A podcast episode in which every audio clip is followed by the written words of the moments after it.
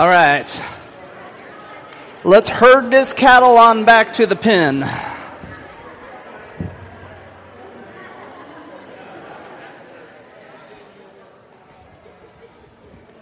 that's a lot more movement than we usually get on the first try. I'm, I will. Next week I'll have a cattle call. Thanks for that suggestion. Hey, before we get started in this series, I want to tell you two things. Uh, first thing is this uh, Rayner family, do you mind standing up for me? Oh.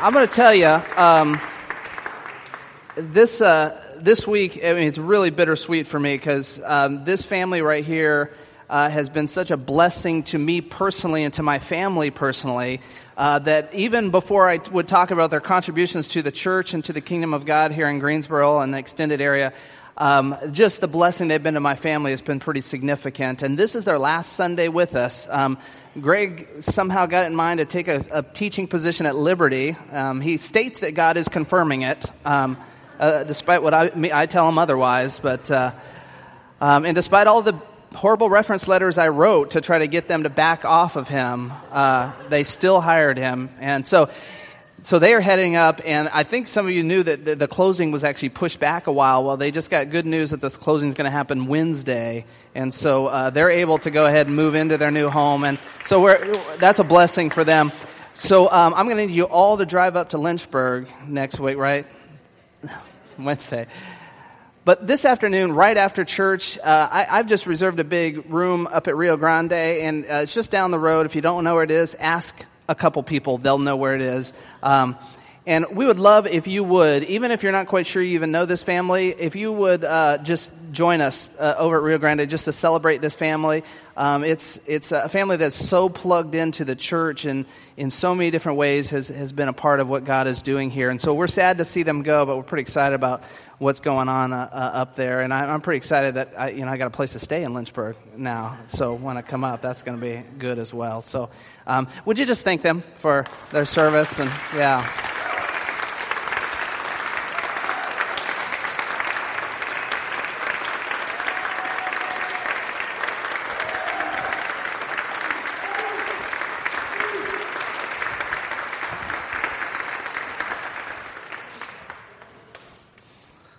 How could you leave that? I want to show you a picture up here. Um, last weekend, I, I, appreciate you letting me be away in Kentucky for a weekend. We had a great family adventure that weekend. This is Ruth. Ruth is in her mid 90s. Uh, oh, she's 99? She's 99. Um, can I just tell you that every Sunday, right now, probably somewhere in this time frame, Ruth prays for you guys. She prays for this church. She prays for, for my family, for me as a pastor, and she prays for you as a congregation, is what she does. In fact, at this point in her life, she's still pretty active and she's really sharp. Uh, but she knows her key role is praying for people.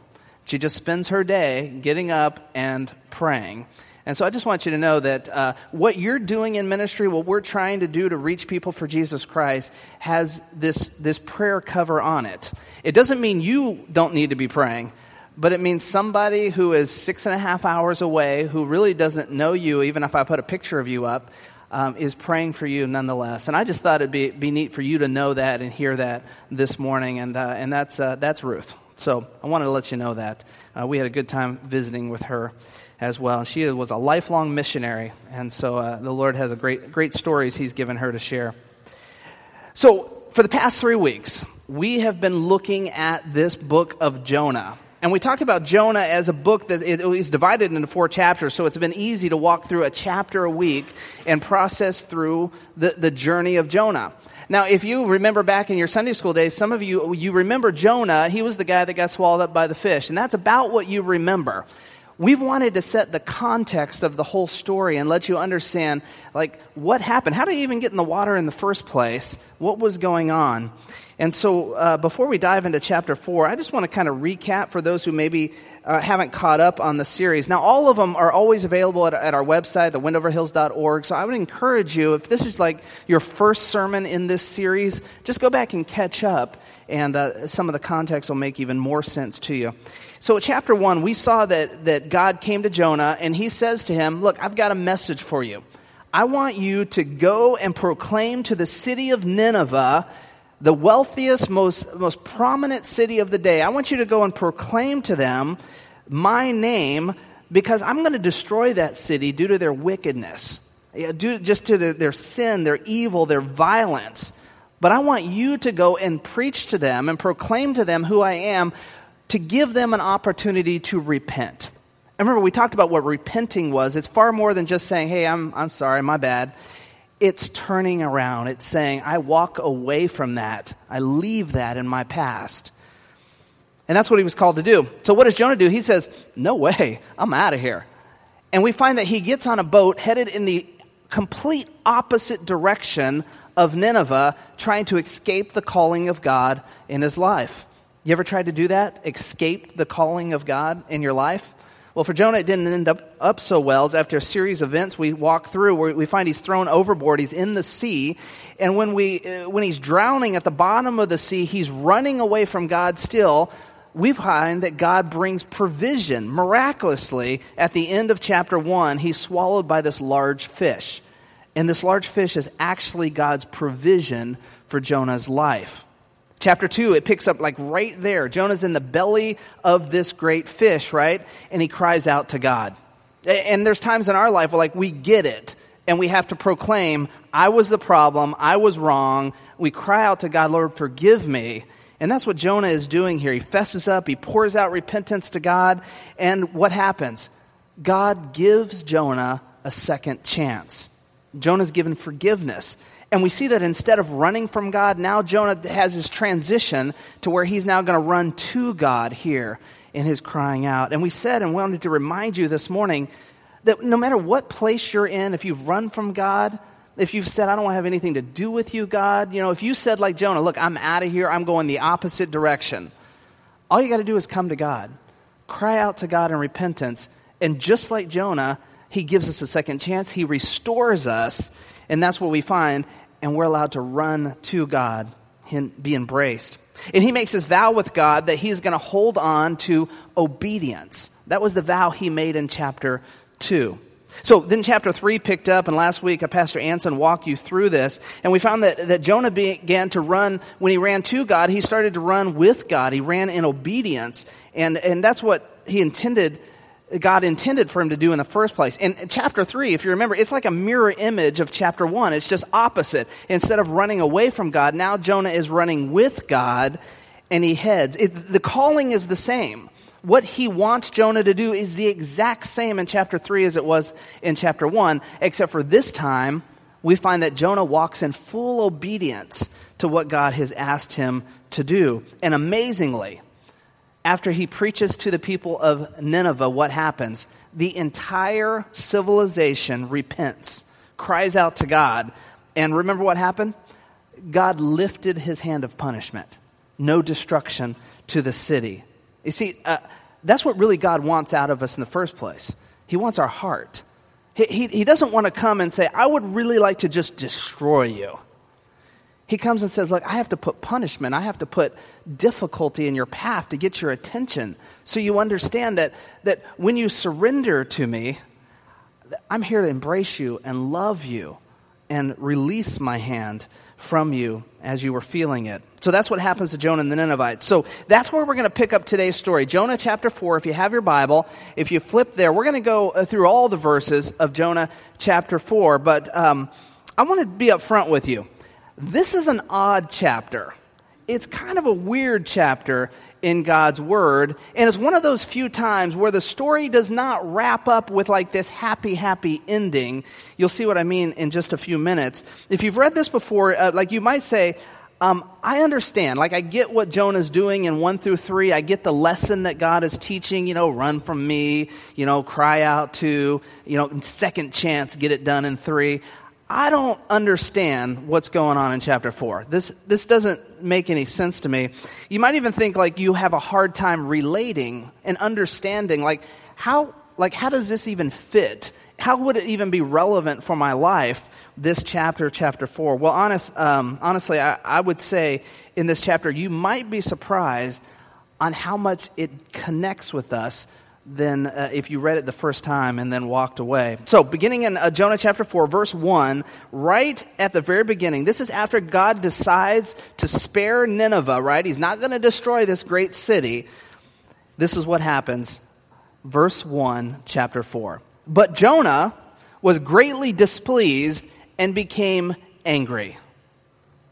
This is kind of a head scratcher to me if you're if you're tracking with the Lord here and you're tracking in the book, right at the beginning, I mean, we want to say kind of like, all right, Jonah, what, what in the world is your problem here? What, what, like, what is your issue? Help me understand how you're even processing what you're processing.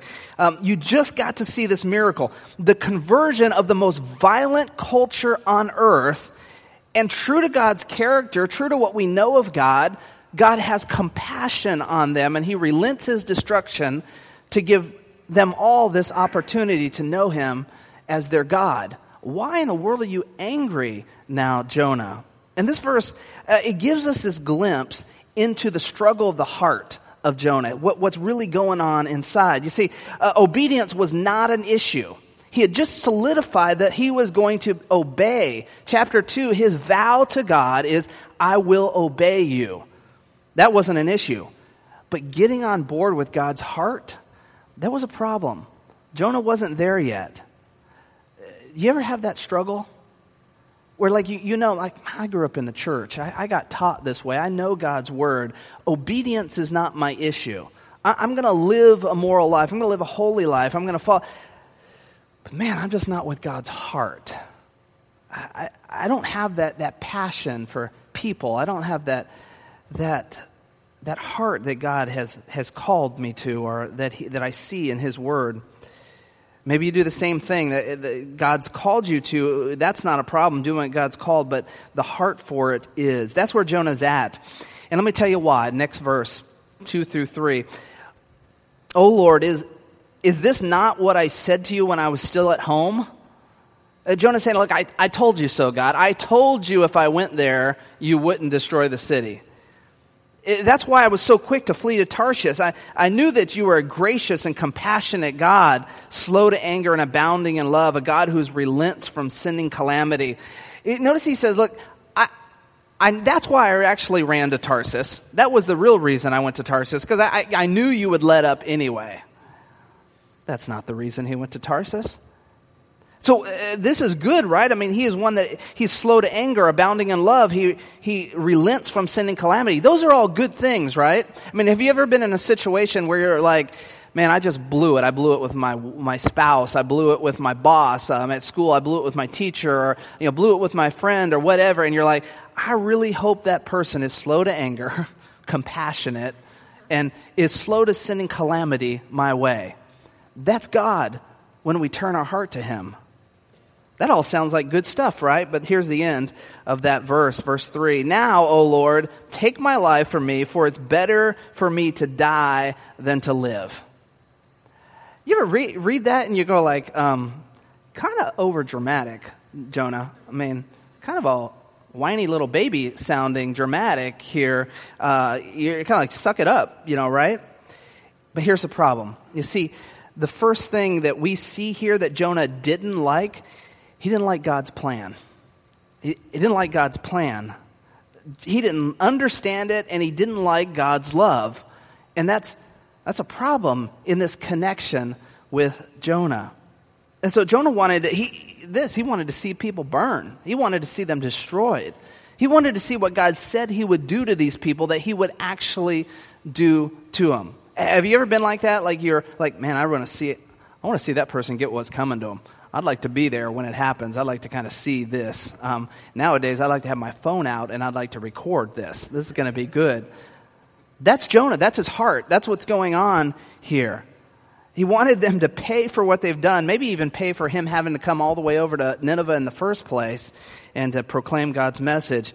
You see, this is Jonah's problem here. He simply made this about himself. It's amazing how the struggles we get in often center and focus back to us putting ourselves at the front, putting ourselves in the lead. He still made this about himself. It was about him. It's not about God. It's not about the people that God loved and that he was called to minister to. He's saying basically this I don't think they deserve a second chance. Never mind that I just went through this situation where I was disobedient, thrown overboard, swallowed by a fish, spit out onto the land, um, and I was now allowed to live and follow the call that God had in my life. I was given a second chance. They don't deserve a second chance. It's all too easy at times to step into that type of role where we're like, Thank you, Lord, for your grace and forgiveness on my life. Thank you for my salvation. Thank you for what you brought to my life. Lord, I used to be like this, and now you've made me like this. As the book of Peter says this, they were transformed by his marvelous light. And yet, at times in our heart, we're like, I'd like to see that person rot. They don't deserve a second chance for what they've done or how they've acted or what they're doing or maybe even what they personally did to me. I deserve a second chance, but those folks, folks right there don't. That's what Jonah is proclaiming here by what he's saying. That's like crazy selfish thinking, right? I mean, if you saw this happening among your kids, you would recognize it immediately, right? You would say, well, you know, hey, that's what you do, and you're not wanting that done over here. You would immediately recognize it, but it's a struggle we often find ourselves in often. Forgive me of my wrongdoing, but Lord, call down fire on those others. And God's saying the whole time, look, I'm not a God who's above punishment. I'm not a God who's above saying to someone, look, this is a problem in your life and I need to get your attention. But my core, I'm a God of love and passion. And I want to see everyone cry out and turn. God loves people, right? Jonah was having a hard time getting this. He was having a hard time understanding this problem here. And this is really why, because uh, the second thing we find here is Jonah didn't see from God's perspective. He just didn't see things from God's perspective. You ever had a, a, a, talk with, with your spouse? And, you know, Sheree and I, we're about to celebrate 20 years of marriage. And, um, yeah, oh. See, Rainers, I can get a, I didn't get a standing ovation or anything, but, um, yeah, I mean, we're about to go 20 years. And do you know that in 20 years, like, we have never fought or disagreed in 20 years of marriage? Yeah. So, no, like, he, I mean, even us, you know, pastor, pastor's wife, we have many a times looked at a situation from two very opposing perspectives. You know what I'm talking about? When you look at things, and like my knee jerk is immediate, like I see this, and I have a whole line of reasoning and perspective because I see it a certain way only to come to find out that Cherie might have, you know, um, what sometimes I deem the wrong perspective. Um, no, it's a different perspective, and she sees a different way. And uh, we find that if there's an assuming in that, then yeah, we got a little bickering that goes on. If there's a, oh, well, share your perspective. What are you talking about? Yeah, I usually walk through that pretty good.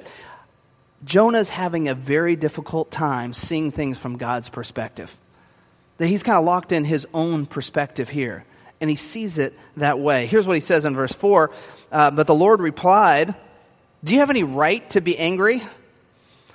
Nothing like a, a, a good in your face question to make us kind of stop and think. Jonah did. Jonah went out and sat at the place east of the city. There he made a shelter for himself, sat in the shade, and waited to see what would happen to the city. Uh, I mean, do you understand what's just going on here? Uh, Jonah is like prophet of God here. He's the scripture actually tells us in other places he's like a go-to prophet of the time. So this go-to prophet of the time rebels against God when he's called to do something. He runs in the opposite direction towards Tarsus. You know, he he's a willful disobedience. God's response: compassion love to him, provides another way, provides a fish to save him from drowning, provides his, like this second chance on his life when he's thrown up onto the dry land, right? Jonah gives this forgiveness. And God turns to him and says, Do you have any right to be angry in this situation? Do you have any right to be angry? You know what we call that in my family? We call that a risk the wrath type of question. Because it's a hard question to ask when you're in the middle of kind of a disagreement to turn to your spouse or a close friend or somebody and say, hey, do you think you have a right to be angry with me at this point? That's a risk the wrath because you don't know what's coming next when you ask that question. God's telling Jonah, you need to stop and think about You need to think about how I've provided for you, what I've done. You need to think about the pattern of how I cared for you in your life and offered you forgiveness and a second chance before you start to get angry about what I'm doing for someone else. You know, it comes down to really simply this. Uh, when I was growing up, my parents would say the phrase that you've probably uttered many times. Uh, they would say, uh, The world doesn't revolve around you. You ever said that phrase? You've received that phrase? Yeah, you know the phrase, right? Now, I'll be honest, many times when I would say that, I would look at my parents and my face would appear to be very obedient, going, okay, all right. But in my head, I was like, la da da da da da da da, whatever. You know, it's like, whoosh, out, gone. But now I find myself using that, t- that line all the time. In some way, some form, you know, I don't even have to think about it. It just flows out. In fact, I'm creative with that line. I make up different ways to, to say that line, and it just flows. Jonah had been obedient. That's not the problem, right? But he has a very difficult time conquering his own selfish worldview. He has a hard time seeing things that aren't from his own perspective here. I mean, take a moment to think about it. Where does this show up in your own life? Where do you have a very difficult time looking at the people around you, looking at your world, looking at your own wants and desires, and seeing it all from God's perspective? Does it show up somewhere for you? You don't even need me to go through a long list of things that may fall on your list. You know right away when you're challenged by this and where it might be in your life. Do you find, like me, that you rarely critique your own driving? Anybody? That's a yes from Jeff Yates. Yeah, I mean, I never say, like, as I'm out driving, I never say, oh, Tom, oh, slow down, speed up, get over. You know, what are you doing out there, Tom? Tom, if you're going to drive like that, just get off the road. You know, I, like, I never say that to myself. Um, but whether I say it out loud, um, it, it's rolled through my head many of times when I see and evaluate other drivers. It might be fun and cute in the driving world, may not be. But man, when we apply that, when we apply that throughout our lives, when we apply that to our relationship with God and how our relationship with God functions, then we've got, we've got a difficulty. Because here's the problem like Jonah, when the focus stays on us, listen to this, even our obedience will not be enough to let us fully embrace God's love. Did you catch what I said there? When the focus stays on ourselves, even our obedience will not be enough to let us fully embrace God's love. I think that's an important thing for us as believers to know this morning as we're wrapping up Jonah. In fact, do you mind just, just saying, we don't do this a lot, but would you mind just saying that out loud with me? We'll put it on the screen. And I think it's in your notes to take home. Would you read that with me? When the focus stays on ourselves, even our disobedience, our obedience, excuse me. All right, I blew that one. Let's try that again. Man. Yeah. All right, we'll try it again. Um, we got this on tape, but I can just cut that part out. It'll flow seamlessly. All right, let's say it. When the focus stays on ourselves, even our obedience will not be enough to let us fully embrace God's love. You see, that's so hard for us. It's so difficult because, I mean, we're taught from the very beginning when we're young, we're taught with this perspective like, you know, do what's ha- what makes you happy or you got to look out for yourself. And now, like, we say it in very subtle, creative ways. We're, it, our friends will, will kind of look at us and confirm things. Well, you know, hey, you got to take care of yourself. Before you can take care of somebody else, you got to take care of yourself. And there's some truth to that, but we say it in creative, subtle ways that just accentuate this, this approach but it leaves something missing. Check out what happens next, that Jonah does next. He goes east of the city, sits under a shelter that he built, right? And he waits to see what's going to happen for the, the city. You catch what's happening here? Even though God has declared to him here that he's not going to destroy the city, Jonah's waiting to see if God like really comes through with what he said. Like somehow he thought his little argument with God would have swayed God's thinking. Like God came back to him and said, Oh man, Jonah, you're right, my bad. My bad. We, we're not gonna, yeah, I'm not gonna do that. I wasn't thinking straight. Um, I'm just gonna go ahead and kill him. And then maybe I'll kill you next. because if he followed the same logic, he would need to do Jonah in as well. That's, that's what Jonah's thinking there. Jonah just doesn't have God's eyes. He, he can't get along with what God declares. Can't get along with God's perspective and God's heart here. Listen to what uh, the, the words in Matthew 6, 30, uh, excuse me, 936 say. When Jesus saw the crowds, he had compassion on them because they were harassed and helpless like sheep without a shepherd. Listen, when we start to think like God, then we start to see people the way God sees people. Like our heart starts to break for people when we see them and we see what they're going through. We see their confusion in life and the lost in life. When they're struggling, that starts to break our heart when we see things the way God sees things. So we learn here that Jonah, he, he doesn't like God's plan. He's having trouble seeing things from God's perspective here.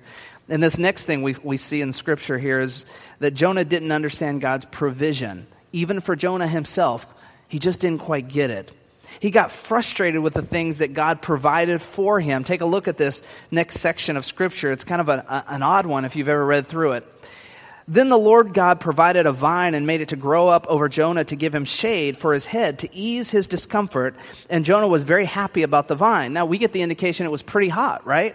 And uh, this shade was a huge blessing, and Jonah was happy. It's like, thank you, God. I, you know, I, I needed that.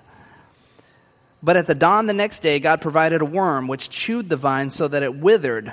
When the sun rose, God provided a scorching east wind, and the sun blazed on Jonah's head so that he grew faint. He wanted to die.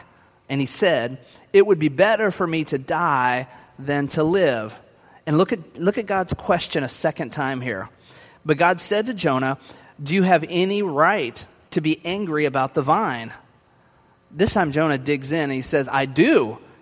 I'm angry enough to die he digs his heels in and he says, Look, how dare you destroy that vine? That vine was my shade. I like that vine. The key here is found in this phrase, God provided. Do you know that in that simple passage, God provided three times? One of the things he provided was the vine, and Jonah liked the vine. He, he enjoyed the vine, he loved it. Two of the other things Jonah didn't like so much the worm and the east wind. We find ourselves sometimes, if we're not careful, like Jonah. Sometimes we just don't understand God's provision.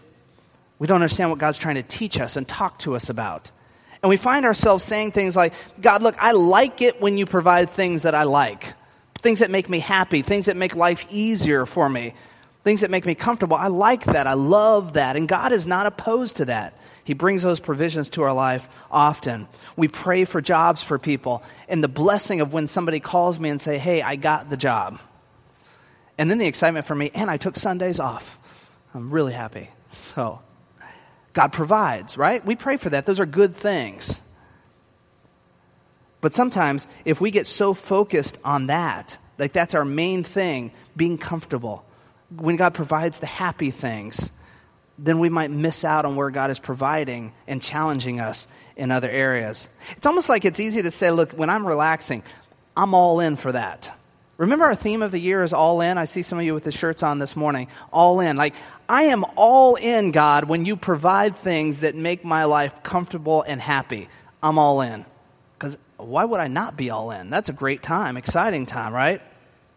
But when God provides the uncomfortable, when, when God provides things that are challenging to you, when God provides things that make you put or push you, make you grow in your Christian walk, when He challenges your point of view and your worldview, then it's like, wait a minute, I got a problem with you, God. I'm not happy with this provision. I'm not happy with this setup that you've brought to my life here. And you might be thinking, you read this passage, you read what we just said, and you might be thinking, man, gosh, Jonah, you're kind of a punk here going to God like this right? And you might even say, I'm never like that. Maybe, maybe you'd be kind and not say it out loud, but you know, eh, that's how we think. But let's be honest. We often question the way God cares for us. If we're praying for something and we don't get it in the time frame that was in our head when we started the prayer, we start to question the way God is caring for us. God provides. We've got food, we've got shelter, with a church family, there's relationships. God provides our needs, but somehow our perspective often can't match up with God here. And Jonah's having a hard time understanding where God's provision is, is for his enjoyment and where God's provision is for his growth and to change his perspective. So he didn't like God's plan. He didn't uh, uh, see God's perspective. He didn't understand the provision that was around him. And then this final thing, and, and this, we, don't, we can't miss this this morning. Jonah didn't love God's people. That's what we find at the end of this passage. Listen to what it says here. But the Lord said, You have been concerned about this vine, though you did not tend it or make it grow. It sprang up overnight and died overnight. But Nineveh has more than 120,000 people who cannot tell their right hand from their left, and many cattle as well. Should I not be concerned about this great city? And God is saying to Jonah, Look, uh, do you hear yourself here? Do you hear your complaining? Do you hear what's coming out of your mouth and what your focus is here? You care about this vine more than you care about 120,000 people who are hopeless and don't know me. This vine and your own comfort more than this city who are helpless. And now they want to know me. Now they want to repent and turn their lives to me. Now they want to be in right relationship with me as their God. And yet, Instead of finding joy in that, you are still focused on yourself, whether you have comfort or whether you don't have comfort. This is the part that I think hits us the most. Because if we're honest with ourselves, look, we've been here before. We've gotten stuck in this type of thinking often.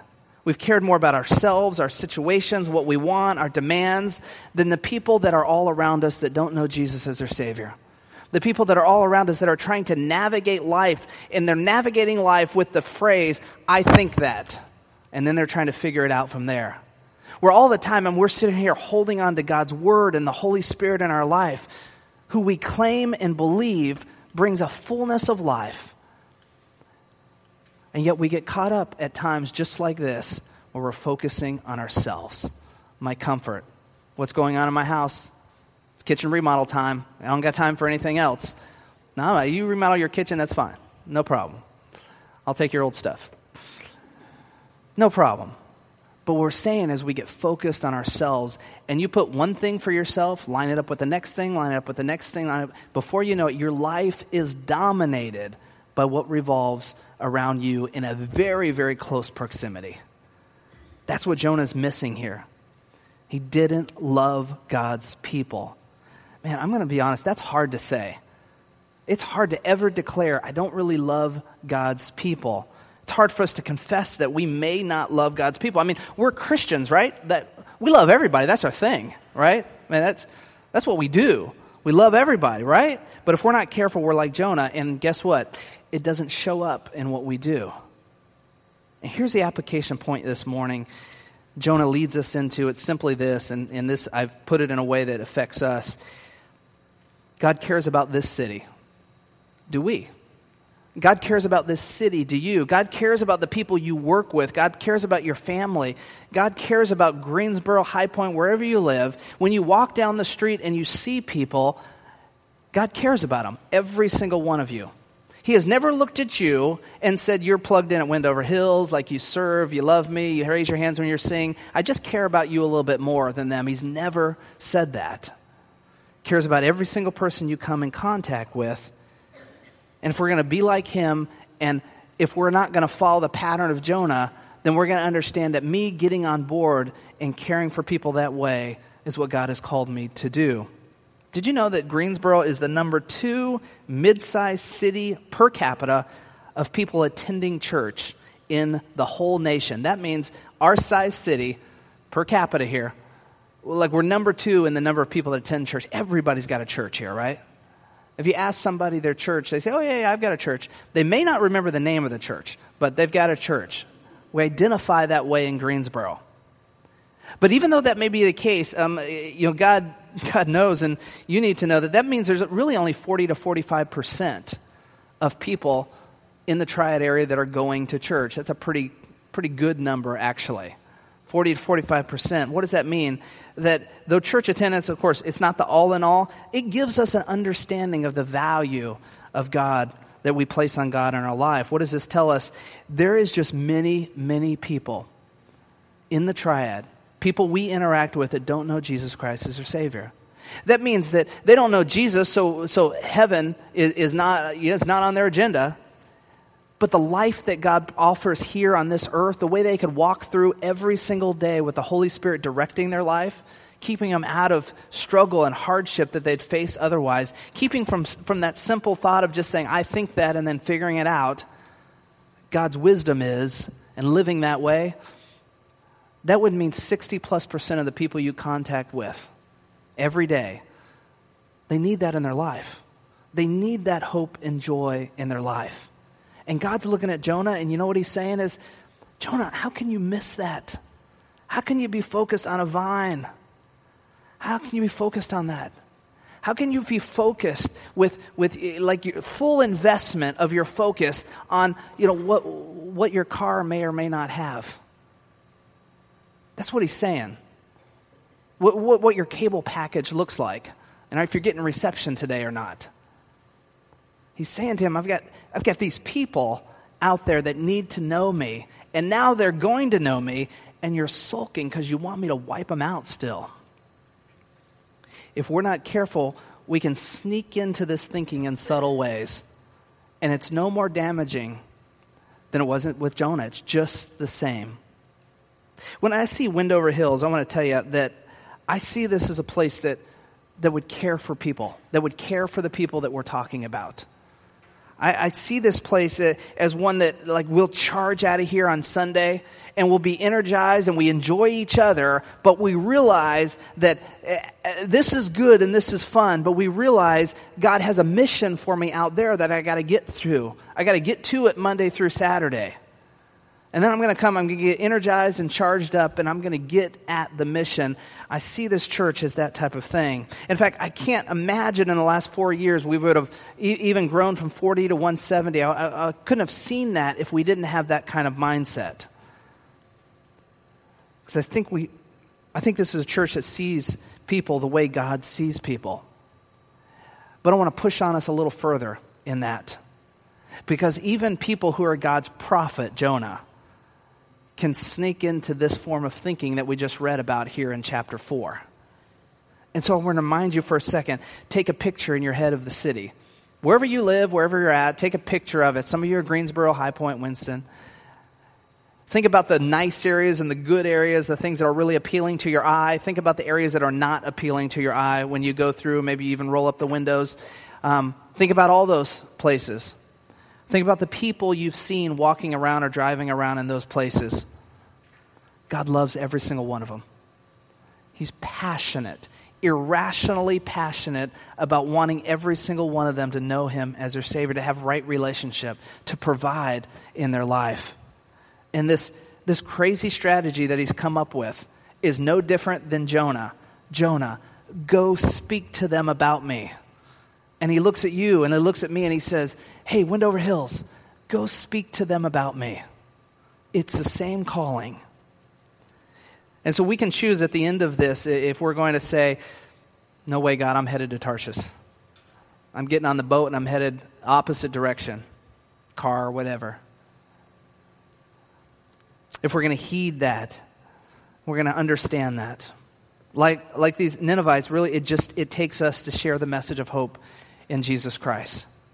Because who knows the day that our obedience following God opens up the door for, for one, let alone the 120,000 in this story, if it was one that came to know Jesus Christ as their Savior. Because we went out and shared the word. Wendover Hills, that, that's got to be the motivating factor for us every morning when we wake up and we go do our job and we have our, our relationships is that opportunity, however the Lord opens up the, the door, even if it's just a crack, just the opportunity to speak the hope and joy of Jesus Christ into their life. Well, I pray this series has been a blessing to you. If you missed some of them, please, by all means, catch up. We, we talked a lot more contextually about some of this stuff in the earlier messages. You can see that on wendoverhills.org. But I want to pray for you right now because I sense that uh, uh, on any Sunday morning that the Lord wants, there's somebody who's ready to say, I'm stepping up to the challenge of God's word this week. So let me pray for you. Father, I thank you for simple book of Jonah. Lord, and I'll confess, when I was younger, I wanted to read a whole book of the Bible, so it was easy to pop on one like this. A narrative, four chapters, pretty short chapters. And Father, it's been later in my life where I've understand the significance and the power of the story. That, Father, I will confess there's been times in my life the calling is clear, but my direction was opposite. I don't, I don't want to do that, Lord. It's tough. You'd have to, you'd have to like change me, or you'd have to make, you had to make me stronger, or you'd have to, whatever excuse I use, Lord. But I was looking for the opposite direction. And Father, like Jonah, it's just clear in our life. If there anyone here who's running from God right now, if that's you, that God is simply saying to you, Lord, it's calamity, it's struggle that will come your way if you're running from me. If it doesn't happen today, it's, it's coming down the line. And yet you are this God who's, the moment we cry out to you, Lord, I'm sorry, forgive me. Lord, direct me, lead my life. I'm on board you will in an instant embrace us, love us. And then you'll say to us, hey, the calling hasn't changed. Now get out there and do it. We thank you that the story of Jonah is he did get out there and do it. And there was incredible fruit that came with it. And Father, I just want to pray the joy of a friend saying yes to you as their Savior for every single person right here at Wendover Hills. Lord, a family member, a coworker, somebody saying, Yes, I am ready to become a Christian because of the testimony. I pray that on every single person here who calls themselves a believer here at Wendover Hills. What joy they would experience. But Father, we recognize this morning that there's even a deeper level. It's getting on board with God's, God's heart. Lord, it's not just working the mechanics of the faith, but it is working with the beating heart of you, Lord. And Father, I just pray this morning if there be anyone in here that said, Boy, I'm, I play church pretty well. I even do a lot of the, the good things during the week. I even have told people about you, Lord. But there is a level of surrendering my heart and getting on board with the heart of who you are, God, that I've kind of closed myself off to I've kept hard. And if I were honest this morning, Lord, I don't even know. I don't even know why you function the way you function this is a morning you can get on board with God's heart. Father, uh, lead us now. Our Monday through Saturday starts tomorrow. We pray this all in your Son's name. Amen. Amen. Well, Lord bless you. I, I, would encourage you, if you haven't already, listen to those, or just go read the, the, the, chapter yourself. Just go in your devotion time, read Jonah 1 through 4, and let God minister with his words straight to you. Could be a, a really powerful impact uh, in your devotion life this week. Hey, I need to say one thing uh, before we go into our time of offerings. Really, two things. Is this coming week is the. Uh, the exciting time of the proctoring of EOG exams for all of our schools. The thing that our teachers are fearful of the most. Um, and the parents of the schools are fearful of the most because they know they're getting a phone call or a letter in the mail that says, Would you please come proctor? We don't have enough proctors. Proctoring basically meaning you sit in the room and you watch kids take a test without speaking for uh, whatever period of time the tests take. It's just a requirement of the state if you're not familiar with this. This school always needs additional help, and that happens this week. If you were one that you're home during the week and you have the ability to come over, if you have the ability to rework their, your schedule and just to come over and say, hey, I'll take a morning, we'll be a blessing to the school in this way, um, that, that would be, it'd just be an awesome help to the school this week. There's at the, the next step table, there's just a sign up there. You just throw your name on it. I would give your name to the assistant principal and he'll line up what morning or he'll contact with you with what works. But if we could draw out four or five people that would be willing to be huge blessing to this school that, that that's really been a, a, blessing to us being here as well. So if you would do that, that would be uh, that would be great. Um, the, finally, I've got good news and bad news. Um, the good news first, because I want to butter you up first. Um, you don't have to take down chairs this morning. So we don't have to put away any chairs this morning. Logan's very excited. So um, here, the bad news is all the chairs you see out we need to put up all those chairs uh, for the awards ceremony and graduation for here at the school. Um, they called NAS, and I said, you know, no problem. We'll take care of it. So, um, so we're, we're going to do that in just a minute. We're going to take the four middle seats all the way down here and remove them for their center aisle. And then one big rectangle section here, one big rectangle section here until the chairs run out. So if you have a few minutes to hang on and, and help, that'd be great. Um, uh, you'll still be in time to, to share with the Rainers at the Rio Grande. So, um, so that would be great. So